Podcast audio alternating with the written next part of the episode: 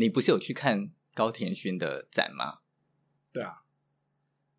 呃，地震有吗？哦，对对对，在震。你太紧张了吗？我不知道。好，诶，其实我去高看高田勋的展的时候，我还蛮无感的。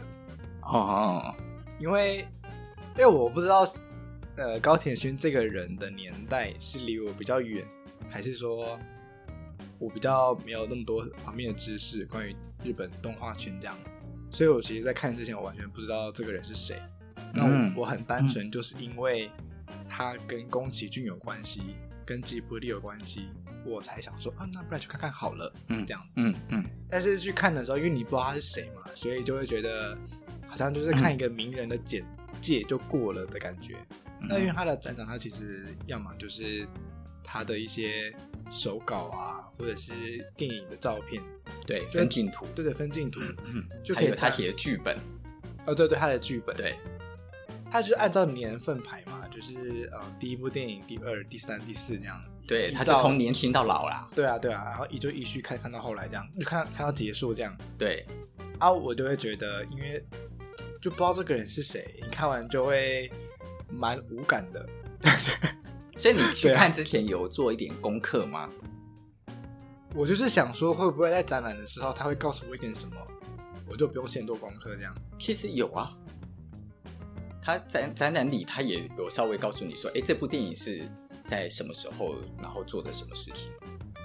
他有，可是就是讯息不够。再来就是那些卡通你都没看过。对，这才是问题，是不是？对，讯息量不够不是问题，是我没有的有共感的感觉。哦，像比如说，如果他今天是，我随便举是假设是周杰伦，然后他的是周杰伦，因为他出道的时候你年纪很小，你已经听过他的歌。对，然后我从小就知道这个人，然后他的不知道就是他的作曲的一些可能灵感来源啊，或者他的一些手稿音符之类，我随便假设，那我可能就会觉得很有感触。嗯，但是因为他今天就是一个我完全不知道是谁的人。所以我看完了，我就还蛮无感的。嗯，但但是我觉得我好，我觉得很可惜，但是我又好像觉得大概可以了解你在讲的那个意思，因为你如有的时候人就这样，我如果不了解那个事，我不了解那个人，事实上他的故事对我来讲算什么？就我觉得这很正常。对啊，对啊。但是我觉得有点可惜是，呃，如果你把你当成是，你把它当成是一个对于这个产业制作方法的一种学习。哇，那个展览我跟你讲，那展览超强，那展那个展览让我啊，我我在我那天花了，我看了快三小时，我不知道你看多久，太久了。然后我每一个影片都看，然后我每一部电影的手稿我都都就是分镜图，我是有一个一个这样子稍微去看一下。虽然我看不懂日文，但是我在那里面，然后他有一些手稿，就是你知道他那个里面的很多的画。很多的画，他不是他画的，啊不，啊不然呢？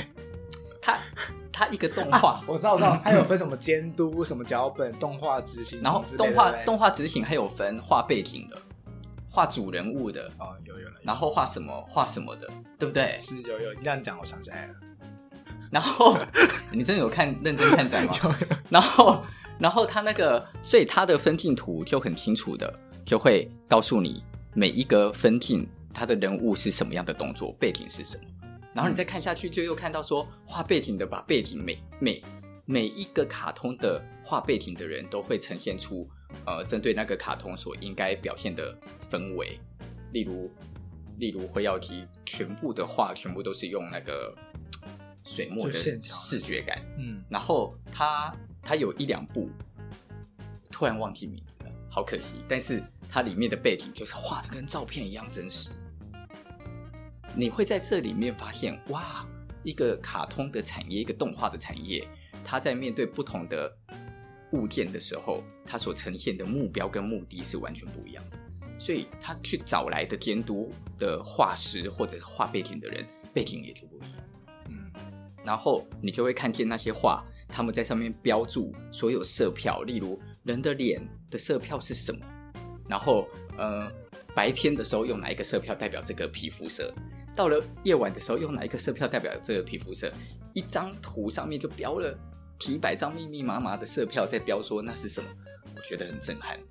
就是他让我看见的，好像跟我的职业很像的是，跟我们做室内设计很像的是，我们画了一个平面，一个一个一个立面图，一个立体图。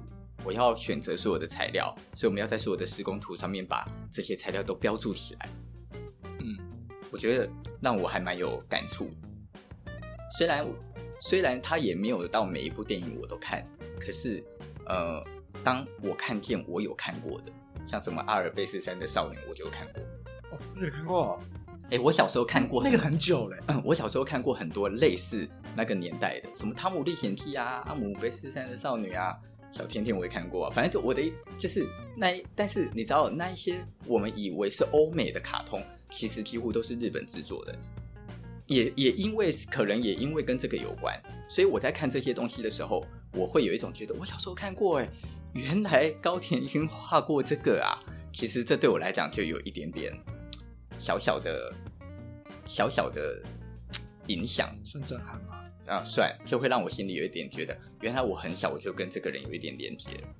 到了长大，他已经成为动画大师了，然后我再来看他的作品的时候，哇，我的感受又是什么？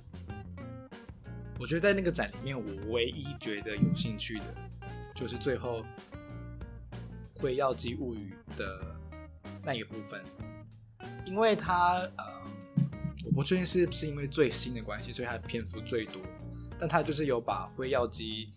在制作的过程，他的手稿给一一展示出来。那因为其实我是因为看完他的展，我才去看《辉耀姬物语》嘛。那我在看他的展的时候，我就觉得他的那个手稿真的很惊人哎，是不是很强？他就是一个，他就是一个抽象画。对啊，然后他每一页随随便撇几笔这样子，每一页都是抽象画。可是当他开始联动，啪啪啪啪啪，你就看出他是一个人在跑。对啊，对不对？而且他那个他不是有一一个分镜是。辉耀机从一个类似一个门，然后跑出去，对，背影是从背影开始，然后变成一个人。对啊，然后他那个 跑过去的那个瞬间，用他的那个分镜画，然后一步一步的拆解，我真的觉得很震撼。然后手稿摆在那，对啊，然后你看手稿，单看你就觉得不知道在画什么。可是你放在那的时候，你不会觉得你看到那个手稿其实很感动吗？这个就是我曾经看过这个动画的第一版本的铅笔稿，就长在这哎。我不知道你你你理解我的意思吗？我我当下是有觉得很厉害啦，我是真的觉得很很惊人，我是觉得很惊人这样子。像我都从来没留过我的手稿啊，可能也没人要吧。扣薪水，可他那个他那个是很惊人的，因为他那个乍看真的是随便乱撇几笔，而且完全没有，我自己觉得是没有逻辑乱撇啦。他就是左右左右左右撇嘛，但是他就是那个是他那个是以他的衣袖嘛，他那个怎么可能叫做乱撇？他那个叫做十年磨一剑，好吗？是这样讲，可是旁边还是觉得很里面那个底蕴，你就 没有办法用乱撇，然后就我们就是俗人，你知道那个意思吗？这个，但是在在这里你是可以看到另外一个层次的事，就是很多人看起来以为很简单的事，事实上很难。嗯，很简单的事，事实上很难。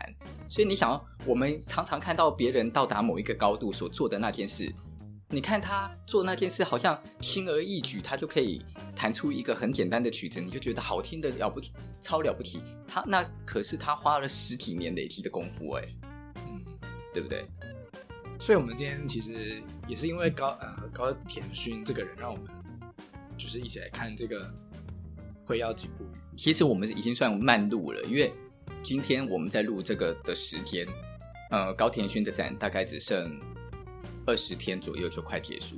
啊，他到九月底，到九月，我记得是到九月二十五，还是已经结束哦？嗯，天，我有点搞不清楚嘞，是八月二十五还是九月二十五啊？反正他就是几乎就是尾声了啦。嗯，但是其实我后来发现，真的认识他的人真的不多了。但是我认为是很值得看的，原因是。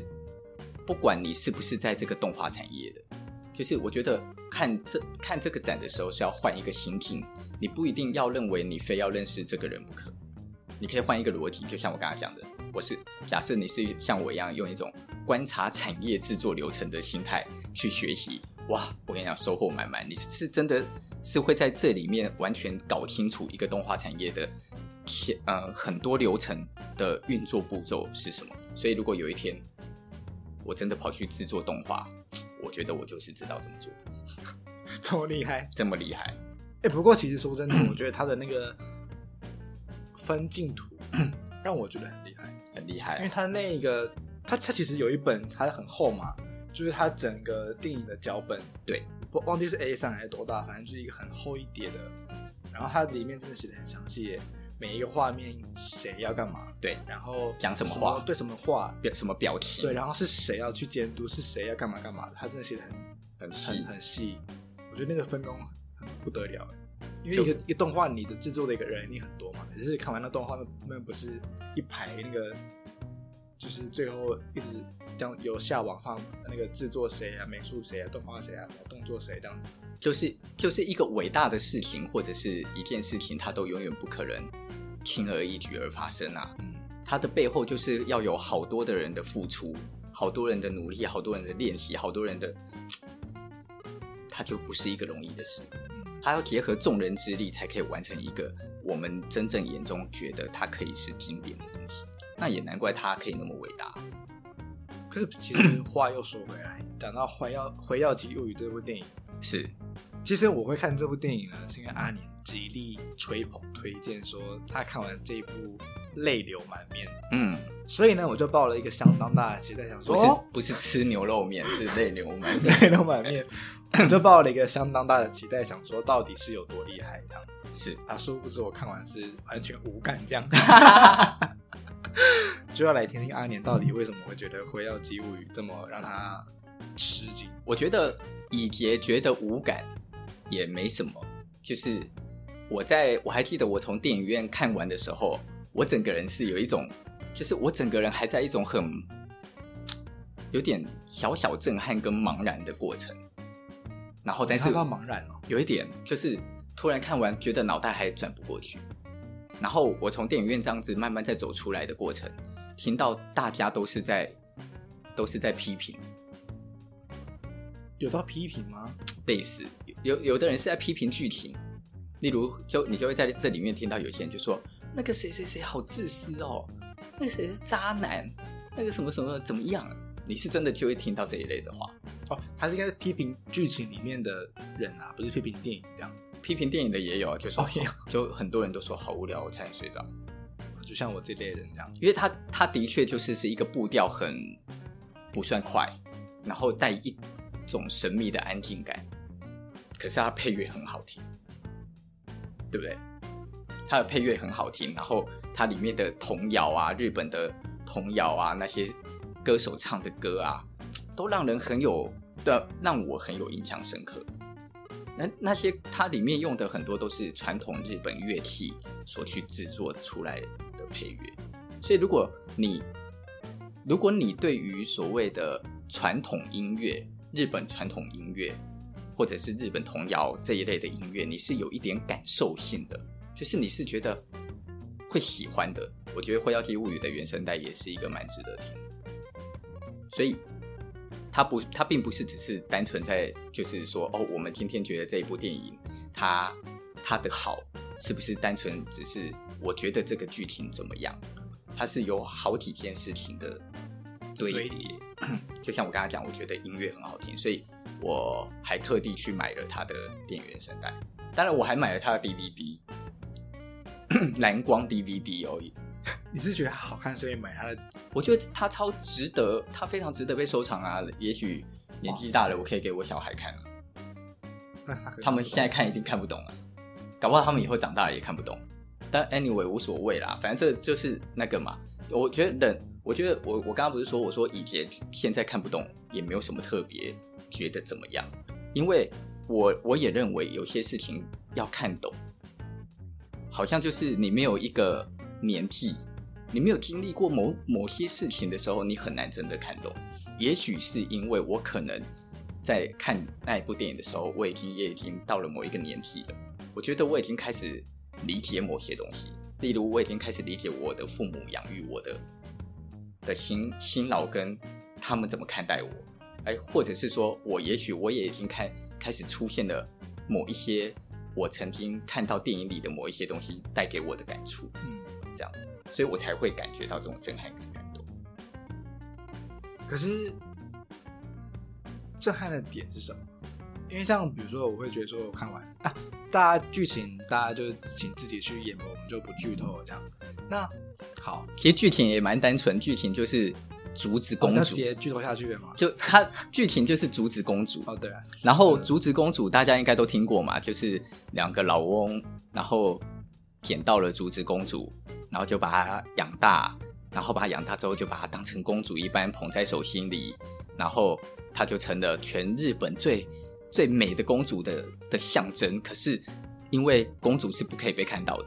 所以呢，就有很多的皇亲国戚，他们都想要获得得到这个公主，不是爱哦，是得到。他们想得到，因为他们觉得她一定是最美的。可是他们连看都没看过啊，所以他们就都用了一堆很蠢的方法，想要追求这个公主。其实简单来讲，就是她就是有一个这个过程。结果这个公主呢，在这这些呃面对人事物的历程里，她就觉得她自己很孤独，因为她是公主，她不可以自由。但然后她她是公主，她在面对要选择所爱之人的时候，这些人从来没见过她，却口口声声的说爱她，但是却根本就不爱她。嗯，这带给她很无比的震撼。然后她她不能理解自己的父母怎么看待自己的，所以她也怀疑自己的父母是爱自己的嘛。啊，所以她到后来，当她很痛苦的时候，她就决定要回去回月亮。她就决定要回月亮，她就真的就回月亮。简单讲，故事就是一个。这么简单的故事，对，就这样。对，可是他到了高田勋的诠释的时候，诶，却让你感受到有很多，好像让这一个故事变得很饱满，好像它就不是只是单纯我们小时候曾经只看的那一本所谓的日本文学名著，薄薄的一本的童话书了。它突然间好像可以被写成一部一部可能。有点像是《战争与和平》那么厚的小说一样，我这样讲不知道可以有点太 over 了，但是我觉得我在看的时候，我的感触很多。嗯，对。那那你的感触是什么？因为像我就没办法理解到底有感触的人他感触的点在哪里。我觉得我在看的时候啊的感觉，就是我觉得这一部戏，它它像是把一个人的人生都说说透了。但是，他是用那么多的角色，让这些角色在故事里面去呈现一个人在整个人生里的不同时刻所会产生的样貌。然后，这些这些角色在这个故事里被呈现完的时候，你会觉得里面每个角色都可能是我自己，每一个人都可能是我自己。你是说这些角色都拥有你自己生活的一面吗？是，每一个角色都有我们自己生活的一面。每你想想看，在故事里，其实每一个角色的出场，它都是代表着面对这个故事里的某一个轴线。它它都代表着，例如有有些人代表的是贪心，有些人代表的是欲望，有些人代表的是欺骗。有些人代表的是爱，对不对？然后有些人代表的是因为爱而产生的保护。每一个每一个人都代表着，在这个故事里都代表着一个物件。这个物件都是我们每一个人在人生里不小心就会流露出来的。像是哪些？例如说，我们就我们就来讲说哦，例如呃，电影的开头。他花了一段篇幅，他在形容呃灰妖姬的出生，然后以及他的爸爸捡到他，老翁捡到他的过程。在老翁捡到他的时候，他就是长成像一个公主，然后呢带回去给他太太看，然后太太他就在他太太的手里跳跳跳变成一个婴儿。对，然后他们就觉得哇，怎么长得那么快啊？对不对？我们是看着电影里的这一个呈现，它是用一个几秒的时间在表达这件事。那你你认真回想，如果你是一个父母，我们是不是总是听到我们的父母对着我们讲讲什么样的话？我们的父母永远都会告诉我们说：“突然间你就长大了，想当初你还就只是这样而已。你看现在那么胖，那么英俊，是不是？”你谁有没有人没听过这一句话？一定没有人没听过这一句话，因为每一个人都听过。可是高田勋用一个电影的镜头，好像把它演成给你看，事实上就是就是辉耀基的父母就是这么看他。辉耀基的父母看着他，就是你突然就长大。然后后来，呃，辉耀基在外面跟小朋友玩，他不是也是好像出去玩，跑跑跑跑跑就长大了嘛。嗯。当然，故事里，当然我们都知道，童话故事里他本来就。就是故意在形容说辉耀姬长得就是比一般人快，可是我们再回想一下这一句话到底是是故事讲给我们听，还是这一句话真的是故事讲给我们听，还是这一句话也许代表的其实本来就是所有父母看着小孩的心声。我总觉得我的小孩长得比别人快，我总觉得我的孩子比别人聪明。天哪，他才四岁，他就会画画了。然后每一家的 FB 都在告诉你，我儿子四岁就会画画，我儿子好聪明，我儿子好天才，我儿子好会打篮球了。然后我儿，对不对？每一个人都觉得自己的小孩是天才，每一个人都觉得自己的小孩长得很快啊。但是高田勋却用了一种很很快速，他用一个没有算短，但是又不算长的篇幅，用一种很快速而流畅的方法，让你在整个电影里马上感受到这件事。你带过就带过了，可是真的，我觉得那是一个感觉。我在看的时候，我就突然在想说，我妈就是这样看我的嘛？哎，那从这里又连接下去啊。所以当老翁看到自己的自己的女儿长大成人，他的内心就觉得这是上天赐予我的礼物，我一定要让她当成一个公主啊。因为她就是公主，我怎么可以不让她当公主？我刚刚讲的这一整段话，请问哪一个爸爸不这样想？有吗？有爸爸不这样想吗？有爸爸不认为自己的女儿是公主吗？我认为很少吧。有啦，一定有。但是我的意思是，整体上来讲，一定大多数的父亲都永远都是为自己的儿女为傲嘛。所以，我觉得他只是用一个很神话的方法在讲一个平凡人的故事。讲白了，他到底是不是竹子长出来的，我也才知道哎。但是我今天要来讲述一个爱的故事的时候，我必须要让它带有一个传奇性，所以我利用了这样的方法。可他却让我看见了真实的人生，真实的所有人，事实上看待这件事也是一模一样的。可是，好，假设说震撼的点是，你看到这些人他们的。啊、呃，可能说的话或者他们的背景可能跟你有点重叠，或者是有点相像。那就算相像，或者就算重叠了，那震撼的点呢？就比如说我这边假设哦，如果我在路上看到一个，我讲路上好了，在 IG 上看到一个跟我一样是做室内设计的人，然后他发文抱怨说公司怎么样怎么样烂，那我看到我就是觉得哦，原来有跟我一样哦，就这样子。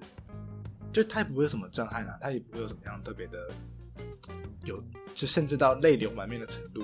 那为什么你会有这种震撼呢？我觉得，我觉得所我们一般人可能平时平时的那个叫做什么受的刺激都太大了，受的刺激太大。我的意思是说，例如我们在面对整个媒体，然后所有的媒体所讲述的故事，好莱坞的电影。你你必须要有一个无敌澎湃的剧情，你需要有一个无敌夸张的场面，才能够显露出主角的英雄。我们太习惯于这一种，已经是强烈到不行，好像好像一个故事没有那么强烈，你就没有办法震撼。可是我们话讲回来，你今天面对一个如此强烈的故事的震撼，这个震撼是震撼到你的心，还是只是震撼到你的感官？我想。绝大多数的故事对于人的震撼都是震撼在一个感官上，或者是震撼在一种结果上。所谓的结果就是你从头到尾原本以为这个人是好人，突然间在最后的反转，好震撼哦！原来他是坏人。这个叫做我们以为的震撼，我们误以为这样子才叫做才才叫做它是带给人的震撼。我觉得《灰妖姬物语》它带给我的震撼是一个，就是它朴实跟平实到了让我觉得。原来我会成为里面的每一个人。你你会成为里面的每一个人。对，原来我有可能会是里面任何的一个角色，因为在故事里，我们就在讲一个故事里会有二三十个角色，五六十个角色。诶，一般我们所看到的故事或看到的电影，这二三十个角色又会很清楚被分成好人、坏人，然后坏人就很坏，好人好善良，英雄很英雄，然后贱人很贱。诶，你的投射永远都投射在英雄的那一面。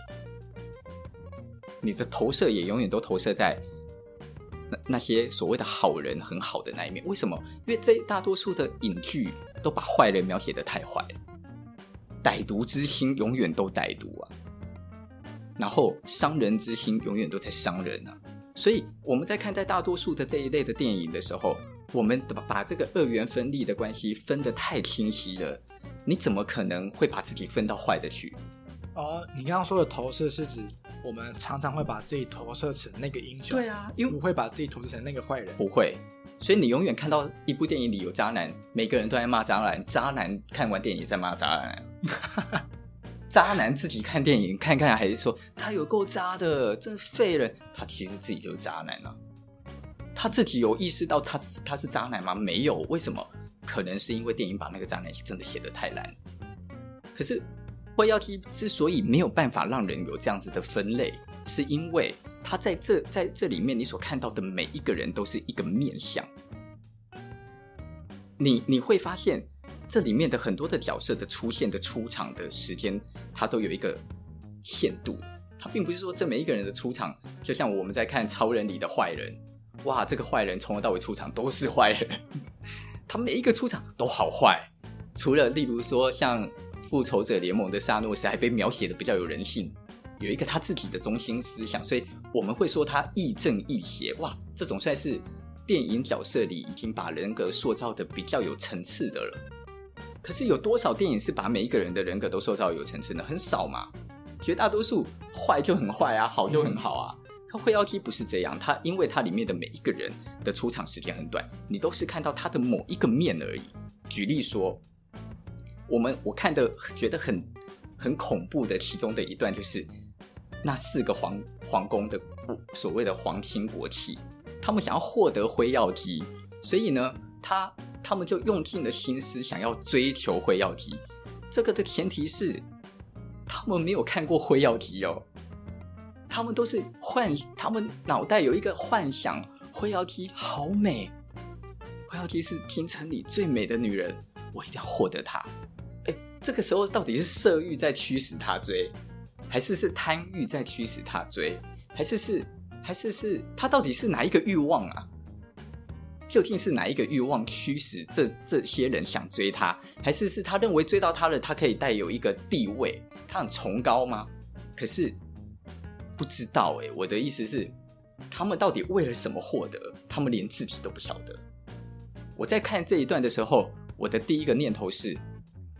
我是不是追求某些东西？其实我也不知道我为了什么而追求。我们都以为我们要追求要开名牌的车，要住台北市信义区最高地段最好的房子。可是当你认真去思考，我的钱在台北市的信义区只买得了八平的套房，一平两百万。那我为什么不拿买这个八平套房的？钱，然后去去台北市的边郊买一个二十五平的住宅，然后还有多一笔钱来把它装修成我自己心里想要的。请问你想追求的那件事到底是带给了你什么样子？你你的这个欲望究竟是符合你的期待吗？我们的人，我们的人在面对我们的人生里，到底我们每一次在追求的欲望都符合我的期待吗？可是为什么人却永远都在追求不符合自己期待的欲望？我觉得这是一个我在看这四个人的时候，第一个带给我觉得很猛的、很猛、很猛的事。紧接着呢，他们要追求辉耀姬的时候，隔着帘子在跟辉耀姬对话，就开始告诉告诉辉耀姬说：“我可以帮你拿到。”他们不是讲出了四个很猛、很猛的宝物吗？怎么永远烧不坏的火球鼠啊，对，蓬莱玉枝之类的，对对对对对，他们就讲出了四个，他们很明显的就是在撒谎。他们在面对着辉耀姬的时候说：“我要拿这个宝物来追求你。”事实上，他不知道他在撒谎吗？哎，问题又来了。我在看的时候，我的内心也是一模一样。我就在想。我好像也是这样的人。因为你曾经也做过同样的事情吗？我曾经好像也曾经因为我想获得一个什么样的东西，我用撒谎的方法去承诺了一个其实我不见得做得到的事。也许那个承诺很小，不像说我要去蓬莱仙山拿什么甘露，没有到没有到那么的夸张。可可是撒谎就是撒谎，你你面对你的贪欲。而撒的谎，就算再小，都是对的。我在那个时候，我的内心出现的也是一样的，我就觉，我就觉得说，我好像也也是也是他耶，我好像也是他哎。虽然我觉得我撒的谎没有那么夸张，但可能我曾经为了某件事，例如说，我为了希望小时候，我为了希望我的父母可以买给我一个我很想要的玩具。我告诉他说：“我保证，我一定会考一百分。”然后就跑回房间说：“小叮当，是不是？我做得到吗？我做不到啊！可是为什么我要撒这个谎？因为我有这个贪欲啊！你不觉得？我不知道你，我现在这样讲，你有没有那种感受？可是。”我觉得到我现在这个当下在讲，我还是我的心，我现在的心跳就跳得比正常才快，因为我就突然回想起那种感觉，然后再到下一幕，就是这四个人呢，他们就开始真的去做这件事哦。有些人真的付诸实行，有些人根本没有实行，直接就做假的。那直接就做假的，反正他就是贱人嘛。你在电电影里就知道他就是贱人，他会做假也不意外嘛。那其中有一个贵族，他以为他要去做真的嘛，爬到什么屋檐要去拿什么什么燕子的什么，我突然忘记了，我没有认真记这些哦，大家去看剧情就知道，摔下来死了。我那个时候看到他死的时候，我的心揪了一下，哎，真的假的？我觉得很瞎，哎，我觉得又瞎又揪了一下，我的我就我就揪了一下，心想说。我承诺了别人的事，我就会害怕我做不到的时候，我可能真的会尝试去做我明明做不到的事。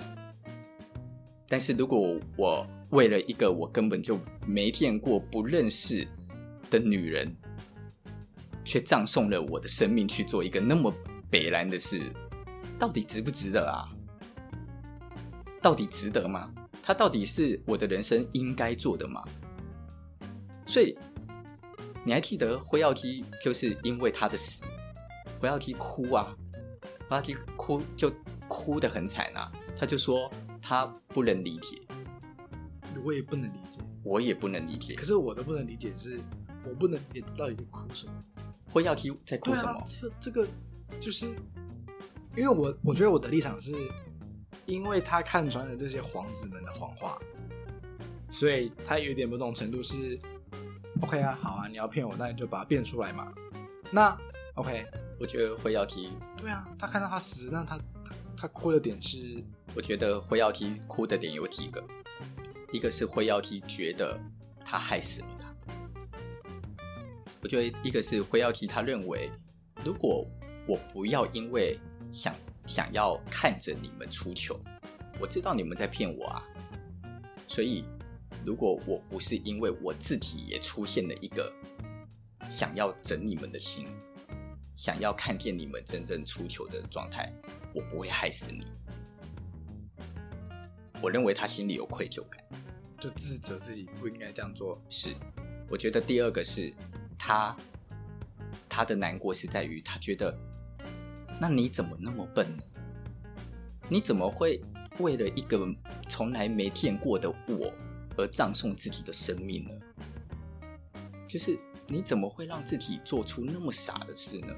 因为我们都知道，辉耀姬他本来就是天神降临的，所以他从天神降临下来，我们必须讲这这当然就是一个比较直接的说法，就是他本来的他的共感力就一定会比我们更强，就他对于人的他对于人世间的很多的情感的敏感度就会比一般人更强，所以他对于好坏善恶，或者是或者是我们讲的生老病死的这些苦，或者是乐，我觉得他相对来讲他的。同理心就会更多，他他既觉得生气，但是他又觉得可怜，他又怜悯，这跟我们的一般人能够做的是不一样的。绝大多数的一般人很少用怜悯的立场在看待人，可是辉耀梯他是用很多的怜悯在看待很多人。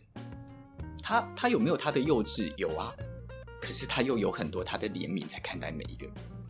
所以他既觉得这些人愚蠢，愚蠢至极，然后你们那么的愚蠢，然后来伤害我，但是他又原谅这些人。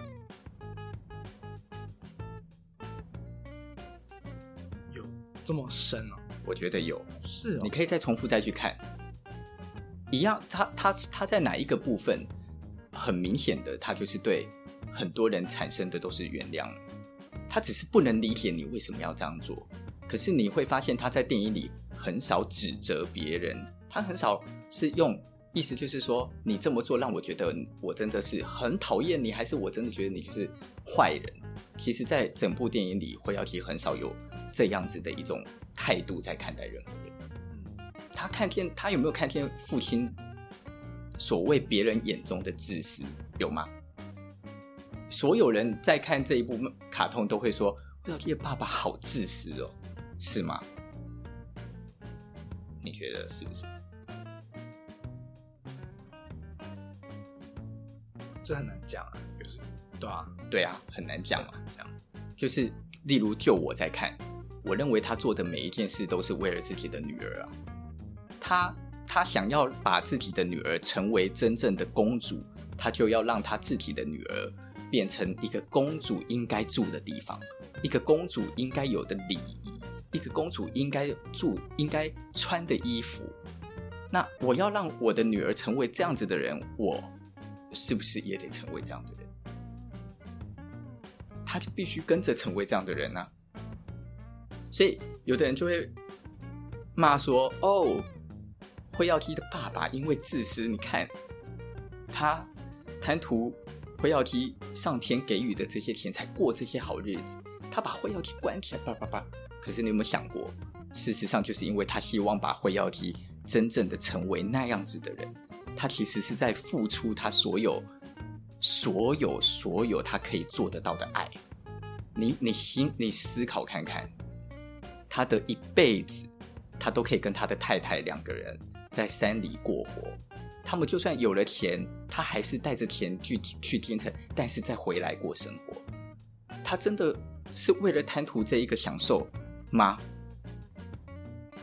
他大可以选择把这些钱带走，他就不要回来。所以很明显的，他们并不是过不了苦日子的。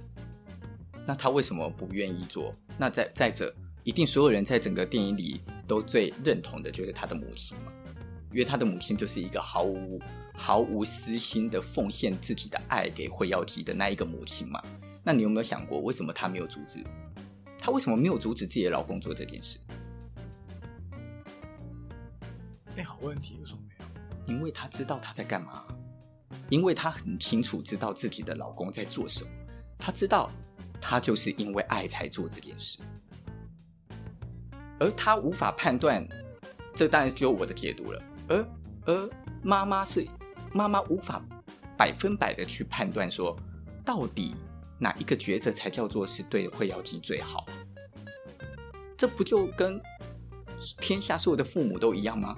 天下所有的父母啊，永远都常常都会有一个在那一边说：“我要让他去补钢琴，我要让他去学画画，他学会钢琴，他以后长大可能可以当音乐家。”请问，我们身边所有学过钢琴的人，有几个当了音乐家啦？我就没有。对不对？那你有学过钢琴吗？有啊。你妈，你妈为什么叫你学钢琴？是因为你说，你告诉你妈说，妈，我想学钢琴吗？不是嘛？所以这就很值得讨论啊！Why？为什么？为什么父母亲总会有这个念头，自以为是他对孩子的好？可这这很正常啊！就是真的，就是很多人他在面对自己孩子的时候，他对待自己孩子的爱，他是拿捏不出什么叫做应该与客观的，所以他他会拿出曾经对于自己的期待来看待对待自己的小孩啊，所以他会告诉你说，你应该学钢琴就去学了，那你喜欢吗？不喜欢，那你告诉过你妈吗？他知道，所以话就没学。所以你还是是有告诉他的。哎、欸，不过你这样讲，我就可以可以理解嘞。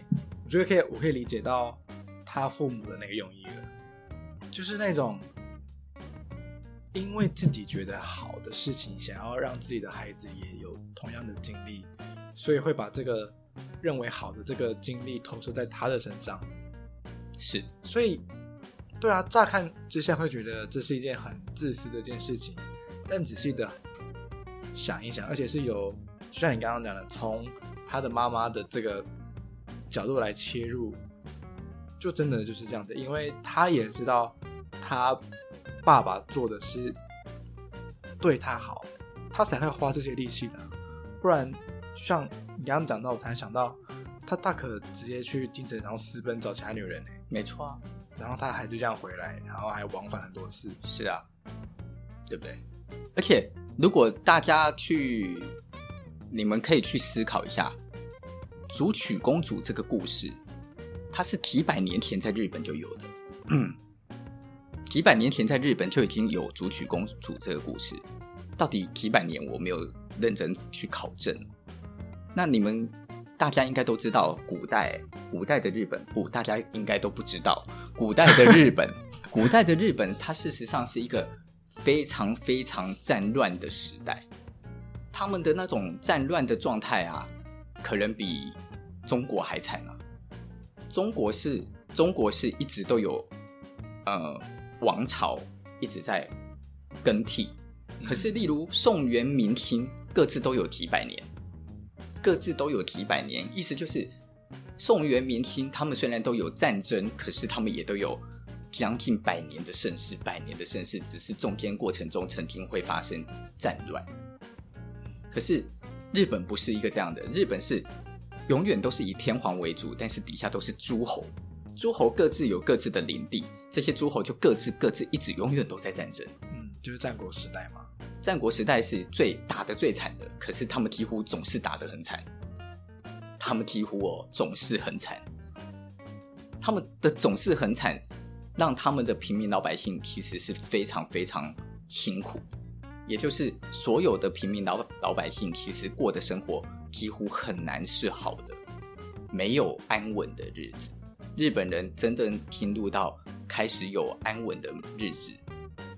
也不过就是从明治维新以后，才慢慢真正比较进入安稳日子，也就是武士被取消，所以大政奉还那时候，对，所以当当武士开始消失，诸侯之间的领地关系不再那么清晰，开始以国家为自居，开始出现了所谓的律法这些东西的明确规则之后，哎，他们的战乱才开始。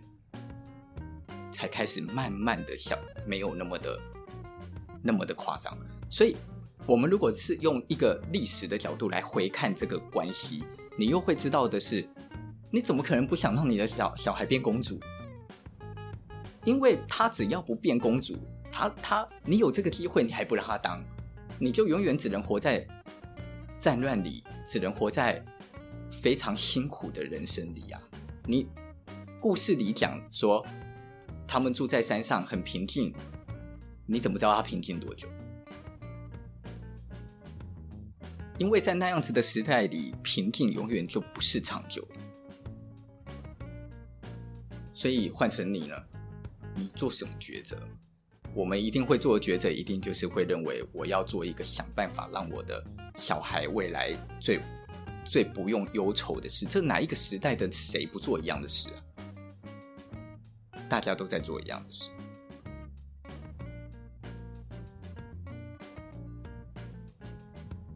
等于是说啊、呃，在那一个年代里面，有了这样子的一个神话，就更能够去贴近说为什么这个父母要去做这个决定。我觉得，我觉得我这个只是我的解读。嗯，我因为我曾经花了一点时间想要去搞懂，就是 就是从什么德川家康开始往后的事情，就是我花了一点时间去看了一一下关于这个的历史。嗯，虽然要我现在讲，我也没有办法讲得很清楚了。可是，在我看的那些历史的整体的过程，我觉得天哪，做人真是太难了。我觉得。生在战国时代的日本啊，的人民啊，真的是太可怜了。当然，我讲战国时代只是因为我那时候是特别看那一段的历史。可是据我所知，就是在在一千多年前的日本天皇的时期，就是我们在讲那个什么，我们在讲那个日本最有名的那本小说《源氏物语》。我们如果在讲《源氏物语》的那个时期。曾经日本有过一个时期是真的很兴盛繁荣而和平，所以他那个时候就是接近台呃中国的唐朝，他们的确有一段盛世，然后平民老百姓过的日子也很不错。可是就是维持着这样这样子的一个状态的时间，好像并不算是一个非常长。后来的盛世都是一段一段一段一段，然后因为诸侯之间不停的在在打仗，所以那种打仗的。恐怖性是非常猛的，所以日本的人口就一直总总是很少，因为大家都在打仗。那女人？小孩呢？女孩子呢？就是不停的在被抢来抢去，或者是被卖去当妓女才能生存，或者是就是被被被强暴，就是是非常辛苦的。可是，在他们我们刚刚讲说一千多年以前的那一段《源氏物语》的那个时代。好像有一个时期，哇，据说就是他们的自由度是很高的，嗯，然后人民过的日子都过得还不错，所以当然每一个国家总会这样。可是我我我觉得不管人在盛世还是在乱世，你说台湾现在算盛世还是乱世？我觉得台湾现在很和平啊，大家都过得很好啊。你看在你们这一代完全没吃过苦啊，对不对？但是。就就连是如此，难道你的父母不这样对待你，不也一样这样对待你吗？因为当父母的就是希望自己的小孩好嘛。《辉耀姬物语》里面还有一个关系，也是我觉得我那个时候在看的时候，也是让我一直觉得蛮有蛮有感触的，就是他跟蛇丸的关系，就是他从小就是他就是喜欢蛇丸的。蛇丸也就是喜欢他，可是当他离开了之后，进到了京城以后，他就再也没见过蛇丸。他们事实上就是百分百的断了联络了。那如果你是蛇丸，你要怎么办？我可能会先哭一个礼拜吧。然后呢，日子还是得过嘛，对吧？还是得过吧。然后就然后找下一个女人这样。然后在那一个在那个时代里，女人代表的是生产力。所以，任何的一个男子，你是不可能不想办法去娶一个女人的。为什么？因为你没有娶一个女人，你就没有办法生孩子。孩子，你你们以为孩子是生来疼的吗？不是，孩子是生来种田的，孩子是生来生产的。我必须要生小孩，人人丁能够旺，这个家族跟这个家族所做的产业才有人可以做。才有人去耕种，才有人去耕稻，所以它不是一个，它不是我们现在所以为的，说是爱情，不是。那舍完他必须要想尽办法活下去，他必须要做的事情就是如此。那他，但是他心里没有爱情吗？一定有啊，一定有啊。这个爱情就是他曾经见过跟他朝夕相处的灰妖姬啊，灰妖姬不也是一样吗？所以。当灰妖姬他那个时候，他爸爸为了他做了一个三天三夜的豪门夜宴，然后灰妖姬不是觉得好痛苦，然后飞奔而去出去，就我们刚才在讲手稿很猛的那一段，对不对？然后后来他不是就跑回自己的山里，嗯，然后天然后去回去找蛇丸，就没看到。对，然后但是他他们后来，他们后来是在哪一段突然就是他，反正他后来又有一次，他就最后那最后的那一段，他又去找蛇丸的时候，嗯、蛇丸看见了他，结果嘞，蛇丸明明就有小孩。还冲去拥抱他，对，手腕明明就有小孩有老婆，然后冲去拥抱他，然后牵着他的手，两个人还飞到天空里，开心的飞到天空里。那那那那个那个部分，我认为对高高田勋来讲，他在画的是一个象征，他在他在表达出一个两小无猜的爱情的快乐，这个快乐是从心里飞奔出来的快乐。在那个时候，蛇丸不是就跟灰妖姬说：“我们私奔吧。”我们去没有人的地方吧，两个人好开心，好开心，好开心。所有的人都会觉得蛇丸就是一个贱货、渣男，有老婆有小孩了还这样。可是谁不这样？嗯，每一个人都可以骂得很爽啊！我发现大家在看任何的电影或者是在看任何的电视剧的时候，批判人看这些，或者是看这些。明星的八卦的时候，骂人好容易哦。我们在批评说：“哈、你看他又跟换换了跟另外一个女孩子出去，怎样讲？哇，你看那个女的一直换男朋友，骂好容易哦。可是大家有没有想过，你怎么知道背后到底是什么状况，或者是是什么样子的故事，所以会产生这些结果呢？从来没有人关心。”没有人在乎真实是什么，其实跟大家本来就也不在意真实是什么。那我觉得好嘛，你可以不在意真实是什么，那你就不要评论嘛，因为你也好不到哪去啊，因为我们也好不到哪去啊。我们可能会发生的事，我们可能会做的事，我们都不会有任何这个世界几乎百分之九十八、百分之九十九的人都认为自己是好人。你今天你去了一个监狱，你还记得吗？那个《刺激一九九五》，《刺激一九九五》里面的摩根·费里曼，他就对男主角说：“这里每一个人都是无辜的。”他说：“监狱里每一个人都认为自己是无辜的，谁觉得自己是坏人？没有人觉得自己是坏人啊，因为他问男主角说：‘你怎么进来的？’”男主角就回说：“我是我是无辜的。”然后他就笑了一下说：“每一个人都是无辜的。”我觉得是啊，那一样嘛。也也因为如此，所以每一个人都觉得自己是无辜的。可是每一个人都很喜欢去骂自己看到的故事里的那些人，你不觉得很笑话吗？难道你以为你把你自己的故事摊开来给别人看，别人就觉得你是无辜的吗？那到底凭什么我们可以去讲这些事？就像在开录之前，我们在聊到我刚刚在讲说，这些四个皇宫贵族以及里面的每一个人，我们在故事里都只看到他的面相。就像我我说里面的这个皇宫贵族好了，他骗了辉耀姬说我要去拿他什么最什么最屌的东西来给你的时候，我们看到的就是他最贱的这一面。可是你有看到他怎么对待他的父母，还是他的其余人生？我们看不到啊，那你怎么评断这个人叫坏？因为他在这件事是坏吗？那你有没有做过坏事？还是我们有没有曾经有过恶心？我们有没有曾经有过一点点微微作恶的心？